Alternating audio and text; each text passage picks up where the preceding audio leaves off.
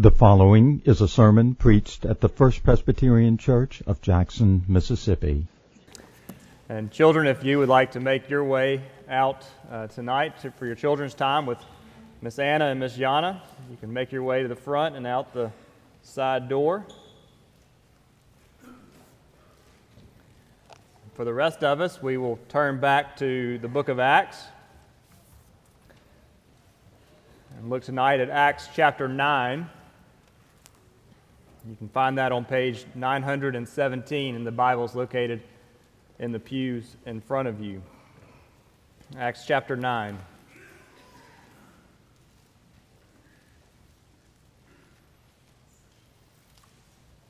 Ajith Fernando says that Acts chapter 9 and the conversion of Saul has to be considered one of the most crucial events in the history of God's dealing with humanity. And so it goes without saying that this is a major event in Saul's own life, but it is also a major event in the book of Acts as we come to study tonight. And we'll look at two things from this passage tonight. We'll see one, the hinge of the story, and then secondly, the hinge of history. The hinge of the story and the hinge of history. Let's go to the Lord and ask His help as we read His word. Let's pray. Father, we thank you for your word. And we thank you for the way in which we will see tonight it stops Saul in his tracks. And we ask that you would do that to us tonight as well. And that you would help us to see Jesus and our utter need of him in every way. Would you give us your grace? Would you show us your, your calling on our lives? Would you give us your spirit and bless us through the reading and preaching of your word? And we pray all this in Jesus' name. Amen. Acts chapter 9, starting in verse 1. But Saul, still breathing threats and murder against the disciples of the Lord, went to the high priest and asked him for letters to the synagogues at Damascus, so that if he found any belonging to the way, men or women, he might bring them bound to Jerusalem. Now, as he went on his way, he approached Damascus, and suddenly a light from heaven shone around him, and falling to the ground, he heard a voice saying to him, Saul, Saul, why are you persecuting me? And he said, Who are you, Lord? And he said, I am Jesus, whom you are persecuting. But rise and enter the city, and you will be told what you are to do. The men who were traveling with him stood speechless, hearing the voice, but seeing no one. Saul rose from the ground, and although his eyes were opened, he saw nothing. So they led him by the hand and brought him into Damascus. And for three days he was without sight, and neither ate nor drank. Now there was a disciple at Damascus named Ananias. The Lord said to him in a vision, Ananias, and he said, Here I am, Lord. And the Lord said to him, Rise and go to the street called Straight, and at the house of Judas look for a man of Tarsus named Saul. For behold, he is praying. And he has seen in a vision a man named Ananias come in and lay his hands on him so that he might regain his sight. But Ananias answered, Lord, I have heard from many about this man how much evil he has done to your saints at Jerusalem. And here he has authority from the chief priest to bind all who call on your name. But the Lord said to him, Go, for he is a chosen instrument of mine to carry my name before the Gentiles and kings and the children of Israel. For I will show him how much he must suffer for the sake of my name. So Ananias departed and entered the house, and laying his hands on him, he said, Brother Saul, the Lord Jesus, who appeared to you on the road by which you came, has sent me so that you may regain your sight and be filled with the Holy Spirit. And immediately something like scales fell from his eyes, and he regained his sight. Then he rose and was baptized, and taking food, he was strengthened. For some days he was with the disciples at Damascus, and immediately he proclaimed Jesus in the synagogues, saying, He is the Son of God. And all who heard him were amazed and said, Is not this the man who made havoc in Jerusalem of those who called upon this name? And has he not come here for this purpose to bring them bound before the chief priests? But Saul increased all the more in strength and confounded the Jews who lived in Damascus by proving that Jesus was the Christ. When many days had passed, the Jews plotted to kill him, but their plot became known to Saul. They were watching the gates day and night in order to kill him. But his disciples took him by night and let him down through an opening in the wall, lowering him in a basket. And when he had come to Jerusalem, he attempted to join the disciples, and they were all afraid of him for they did not believe that he was a disciple. But Barnabas took him and brought him to the apostles and declared to them how on the road he had seen the Lord, who spoke to him, and how at Damascus he had preached boldly in the name of Jesus. So he went in and out among them at Jerusalem, preaching boldly in the name of the Lord. And he spoke and disputed against the Hellenists, but they were seeking to kill him. And when the brothers learned this, they brought him down to Caesarea and sent him off to Tarsus. The grass withers and the flowers fall, but the word of our God endures forever. First, we'll see the hinge of the story. Really, the pressure is on in Acts chapter 9 because this passage is a big deal. This is Saul's road to Damascus experience. Now, I'm, I do not mean a metaphorical Damascus road experience like what we talk about when someone has a life changing event or when uh, they have some sort of major epiphany. No, I'm talking about the original road to Damascus experience. I'm talking about Saul encountering the risen Lord Jesus himself. And this is what John Stott calls the most famous conversion in church history. And so there's some pressure as we come to this passage to, to capture, to convey some of the magnitude, the, the gravity of what takes place right here, and to do justice to this passage. This is the Apostle Paul, after all, that we're talking about. Now, Saul, or Paul as he will later be known, or as he is also known, he was an enemy of the church. And he was there consenting at the death of Stephen, as we saw back in Acts chapter 7. Here, he is still breathing threats and murder against the disciples of the Lord. Saul is on his way to Damascus so that if he found any that belonged to the way, to the way of Jesus, whether they were men or women, he might bring them bound back to Jerusalem. Saul was zealous he was zealous for persecuting the believers in Jesus. But, but by the end of this passage, Saul believes in Jesus. And by the end of this passage, Saul preaches that Jesus is the Christ. And it is Saul whose, whose life is now threatened for the sake of his faith and his message. It is a total reversal that takes place here in this passage. In fact, John Calvin says that God's grace is seen in Saul not only in, in that such a cruel, wo- cruel wolf is turned into a sheep, but also in his assuming the character of a shepherd. Not only going from a wolf to a sheep, but assuming the character of a shepherd. And in fact, that's what we find in the rest of the book of Acts and in the rest of the New Testament as well because it is Saul or Paul who will be the main person leading the church in the second half of the book of Acts, starting in verse 12 all the way to the end to chapter 28. As he takes this message about Jesus on three separate missionary journeys, he helps to start churches in cities like Philippi and Thessalonica and Corinth and Ephesus. And he was imprisoned, he was beaten, he was stoned and left for dead for the sake of the gospel. And he would eventually take, he would eventually be taken as a prisoner, shipwrecked, storm tossed, snake bitten, all the way to Rome. That's where Paul goes through the rest of the book of Acts. And along the way, he will write 13 letters of the New Testament. 13 of the 27 books of the New Testament come from Paul's hand. Letters to encourage and to equip and to nurture and to strengthen and to shepherd the church, to shepherd the believers in Christ around the world. Only Luke in writing Luke and Acts, wrote more of the New Testament than Saul or Paul. So here, here we have one in this passage whose mind, his intellect, his spirituality, his, his all of God, his understanding of man, his single minded focus in accomplishing the mission that he had been given to do, it makes Saul stand out as one of the most significant individuals in all history. I saw a list recently. It was uh, on the internet. I, I, guess it was true. Maybe it was fake. I don't know.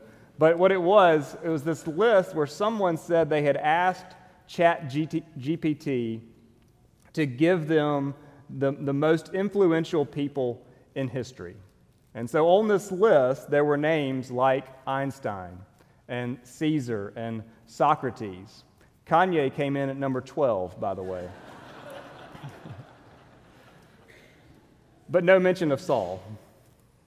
And surely by his absence, it is more, all the more conspicuous of his significance and belonging on that list. There must have been a, a, a glitch in the code somewhere on that list because Saul deserves his due. He deserves his proper recognition because we, we owe so much to him. This is the turning point in his story. What we find here in this passage is the turning point in the story of Saul. It is, in fact, the hinge of the book of Acts in many ways. But do you know what? Saul is not even the main focus of this chapter. He's not even the main focus of this passage because the one who calls him is. And the one who calls him, the one who calls Saul, is the central figure in all of history. He is the hinge of history. And so, this story about Saul's conversion and call really, it is Jesus who is the focal point of this whole passage. And we see that, I think, in three different ways. We see it in the persecution, we see it in the preparation, and we also see it in the proclamation. Uh, and the first thing to notice about Jesus in this passage is that Jesus is the target of Saul's persecution. And it says in verse 3 that when Saul was approaching Damascus, a light from heaven shone around him, and a voice said to him, Saul, Saul, why are you persecuting me? Why are you persecuting me? Do you remember Gamaliel's speech back in Acts chapter 5? Do you remember what Gamaliel said to the Sanhedrin about how he counseled the people, he advised the people in the Sanhedrin not to kill the apostles. Leave them alone, he said. Leave them alone because if this plan is of man, it will fail. But if the plan is of God, you will not be able to overthrow them, and you might even be found opposing God. And so, what Gamaliel advocated for was for taking a passive approach towards the apostles or, and towards the disciples of Jesus. A passive approach. But not Saul. Not Saul. No, Saul was, he was one of Gamaliel's students, but Saul took the opposite approach when it came to dealing with this teaching and this following of Jesus. Uh, there was a historian that I, I, recently read. He was talking about describing the famous uh, Greek philosophers and the succession that went from Socrates to Plato to Aristotle. And he made this comment. He said that Aristotle, Plato's greatest student, was like all great students in that he took exception to his master's teaching. Now, obviously, that's not true for all great students, but apparently, in this case, that was true for Saul. And he took exception in some way to his master Gamaliel's teaching because Saul went after the church. And he went after the church aggressively to persecute the church. Verse 1 says he breathed threats and murder against the disciples of the Lord. But you know what? Gamaliel was right. Gamaliel was right because Saul found himself even opposing God. And so there was suddenly a voice from heaven in verse 3 a light from heaven, and a voice. And the voice said, Saul, Saul, why are you persecuting me? some of us, I know some of you here, uh, stayed up late a few, a few weeks ago to hear 90 year old Willie Nelson play uh, after many of our bedtimes at uh, the Brandon Amphitheater. And one of the, one of the songs that Willie Nelson, 90 year old Willie Nelson, sang was, uh, had the lyrics, I woke up still not dead again today. he said, Don't bury me, I've got a show to play. And I woke up still not dead again today. Almost as if he was surprised by that. That that's a silly lyric, but it came to my mind as I was studying this passage because you know what? Saul should have been dead. If we really understand what happens in this encounter, Saul should have been dead. Because here he is, he's an enemy of the way, he's a persecutor of the church, and really he is a persecutor of Jesus. He says, Who are you, Lord? I am Jesus, whom you are persecuting. Saul deserves judgment. Saul deserves death. And yet, what does Saul get? What do we find Saul receiving here in this passage? Saul gets grace. That's what Saul gets. He gets grace. Because Jesus is the one who's persecuted. Jesus is the offended party. He is the one who is aggrieved by Saul's actions, and yet it is Jesus who is going to Saul. And he gives Saul not justice, he, he gives Saul, uh, it comes to Saul not to exact, an, an, to exact a penalty upon him, no, but to show him mercy, to show him grace, to make him a disciple, to bring him into the way. That's, that's grace. That is the love of Jesus, the one who loved him and gave himself for Saul. And here he is coming to Saul along the way as Saul is actively trying to persecute Jesus and his church. And that's what this passage is about. It's about Jesus taking the initiative, and it's about Jesus pursuing Saul. And it's about Jesus extending this great grace to the chief of sinners, as Saul will call himself later. This is extravagant grace. Do you see it? It's extravagant grace to a flagrant sinner that stops him in his tracks. And not only does it stop him in his tracks, but it gives Saul a new identity. And that's where we see the second thing about Jesus in this passage is that Jesus is the one who is preparing everything around Saul. And he's preparing everything for Saul. It says in verse 8 that Saul was led by the hand and brought to Damascus. He was three days without sight. He was three days without food and drink, and the Lord appeared to a, to a disciple who was there at Damascus whose name was Ananias. You know, there's a lot of talk right now in the world of sports about uh, sign stealing, sign stealing, and, and pitch tipping and, uh, and little subtle tells that reveal what's going to happen next. In fact, there was a, a few weeks ago, the New England Patriots, they were able to, to block a field goal because their coach noticed that the holder, right before the snap, he would let out a big exhale. And so this defender was able to time the snap with the timing of this exhale, and he rushed in and blocked the kick. It was just a subtle little sign, and yet it told them everything they needed to know. Well, there's something like that happening in this passage as well. It's just a subtle little phrase. It's a, a little word. You might not have even taken much note of it, but it's the word rise. And we see it two times in this passage, but it's in this whole section of the book of Acts. You find this word rise. And it's, it's this clear indication of who it is who is directing the events that are unfolding in the book of Acts. And so we saw last time when Philip was, uh, when Philip was told, rise and go to the road that goes down from Jerusalem to Gaza. And what did Philip do? He rose and he went and he met the Ethiopian eunuch there on the road. Well, in the next chapter, in chapter 10, we, we find that it is Peter who is told to rise and go with the men to Cornelius in Caesarea. And what did Peter do? Peter rose and he went with them. Well, now here we have this, this passage that we read about Saul. Jesus says to Saul in verse 6 Rise, rise and enter the city. And Saul rose.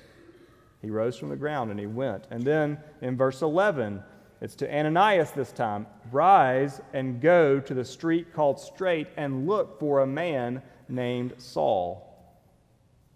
Now, Ananias didn't go right away. He, he was somewhat reluctant, and I think rightfully so. But verse 17 says he departed and he entered the house. What, what does that one little word tell us as we see it appearing over and over again in this section of Acts? It shows us that the Lord is in charge, that Jesus is in control, that Jesus is the one who is directing the events. Jesus is the one who is building his church, and he is preparing everything for what is about to happen next. And it's in that preparation that we see, I think, three things about the complete overhaul or change of identity for Saul. And we see first that he goes from being a threat to Jesus' disciples to being a brother to them. Look in verse 17 where Ananias goes to Saul and he says, Brother Saul brother Saul, this one who was the persecutor who had come to drag away people. And now he's being called a brother. And he's welcomed in. In verse 19, it says, For some days he was with the disciples in Damascus. And later we found in the passage that he's received by the apostles in Jerusalem through the, the encouragement and the ministry of Barnabas. He's brought in, he's, he's, he's taken from a, from an outsider to, from a, as a threat to now an insider, one who is enfolded into the fellowship of the, of the church. And then, secondly, he goes from being blind and helpless to being given a new vision and a new power. I think we could, we could almost say that Saul was actually blind and helpless before he was blind and helpless. He was blind and helpless before he was literally blind and helpless. And we could even say it this way he was dead and helpless before he was given new life. In verse 17, we're told that he was filled with the Holy Spirit. He was made a new creation. He was given new life. He was made a new person, and his baptism signified that. His baptism signified that, that in Jesus' death and resurrection was Saul's death and resurrection. He was a new person now, he was given a new identity. And then we also see that Saul goes from being an instrument of destruction to all those who called on the name of Jesus. And now he is God's chosen instrument to take the name of Jesus to Gentiles and to kings and to the children of Israel. You see, Saul has a whole new identity that is prepared for him by Jesus. It's all based on this encounter with Jesus and on what Jesus is doing behind the scenes for him and getting ready to send him out. Jesus gives Saul this new identity. And in doing so, Jesus gives Saul a new job to do. And that job is to preach. And what is he to preach? He's to preach Jesus. That is his proclamation. This passage is about Jesus because it's about the proclamation of Jesus. Verse 19 and 20 For some days he was with the disciples at Damascus, and immediately he proclaimed Jesus in the synagogue, saying, He is the Son of God. Saul preached Jesus. And he preached Jesus in Damascus. And then he went down and he preached Jesus in Jerusalem. He preached Jesus to the synagogues and he went down he went in and out from the apostles, preaching boldly in the name of Jesus. He confounded the Jews in verse 22. He disputed with the Hellenists, verse 29. Everywhere and to everyone, and at every opportunity, Saul preached and taught that Jesus is the Son of God, that Jesus is the Christ, that he is Lord. And that would mark out the trajectory for the rest of Saul's life. He had a new calling in this proclamation about Jesus. For I decided to know nothing among you except Jesus Christ and Him crucified. Woe to me if I do not preach the gospel. Though I am the very least of the saints, to me this grace was given to preach to the Gentiles the unsearchable riches of Christ. Or put it another way, for me, to live is Christ. You see, for Saul, Jesus became the sole reason and purpose of his life, his whole life. Why was that? Why was Jesus Saul or Paul's consuming passion from this point to the end of his life? It's really pretty simple. And you see, Saul knew what they were saying. He had heard what they were saying. Everything that we've been reading in the book of Acts about the message of the apostles and the message of the early disciples in Jerusalem and, and Samaria, Saul heard all of that. He knew what they were saying. He, he knew about how Jesus had been attested to them by God with mighty works and wonders and signs. He knew that's what, that's what they were saying. And, and he knew about the message that Christ had been crucified, he had died and was buried. He had heard the message about how Jesus was raised from the dead. He had heard them say that Jesus is the Christ or the Messiah, and that in him and in him alone there is salvation, there is forgiveness, there is the blessing of God. He had heard, surely, that he is the stone rejected by the builders that has now become the chief cornerstone. Surely Saul heard all of that. This was, this was who he was opposed to. He had heard all of it, he just didn't believe it. He didn't believe it to the point that he set himself against it vehemently. Because to him, to Saul, Jesus was a failed Messiah. Jesus was cursed by God. He was a dangerous lie. But then, Jesus appeared to him and spoke to him on the road to Damascus. And he saw the risen Jesus Christ. He saw the glory of God in the face of Jesus Christ, and it undid him. It stopped him in his tracks, it laid him low. And at that point, Saul realized that what he had heard was true,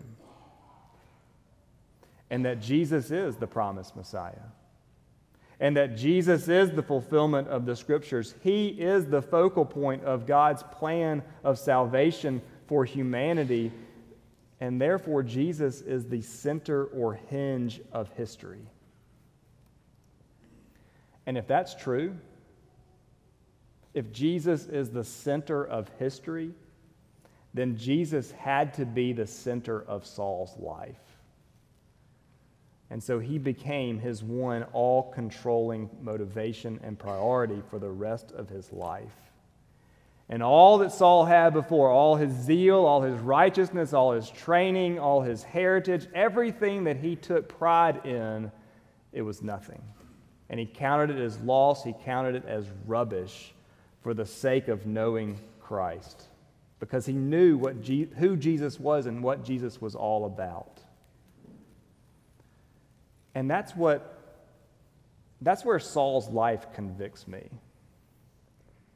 It's in his, his single mindedness. It's in his harnessing head and heart, hands and feet, all to knowing Jesus and to making him known. Because we can be so scattered, can't we?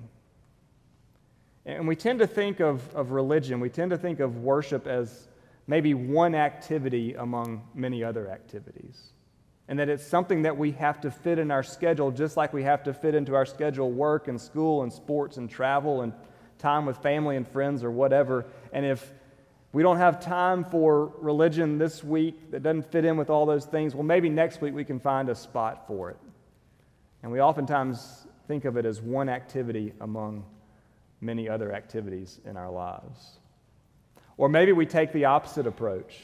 and we try to collapse everything into the church.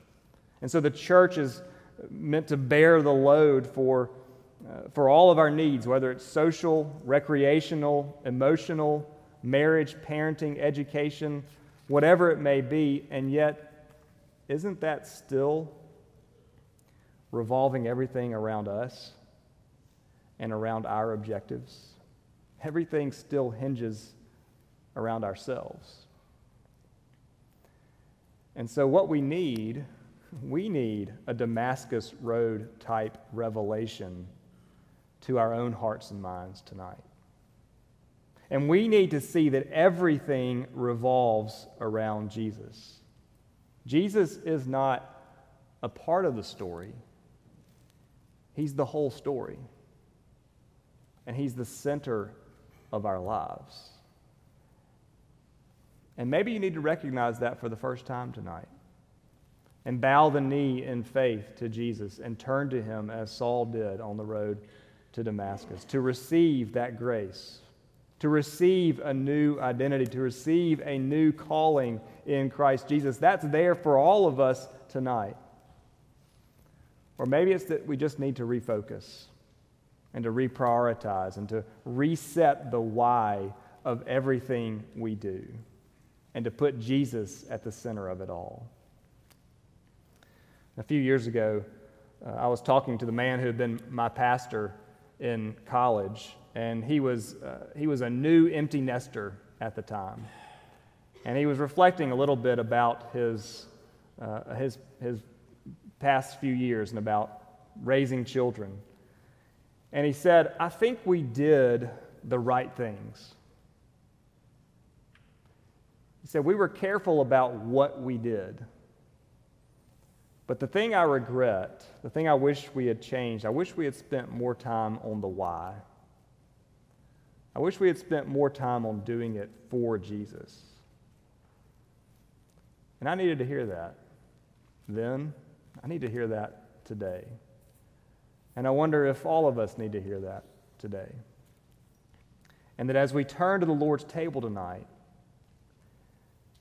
may we let the, the bread and the cup impress upon our own hearts and minds those same lessons that Saul learned on the road to Damascus, that here, presented before us in word and sacrament is grace and a new identity for us and a new calling to proclaim Him in everything that we do.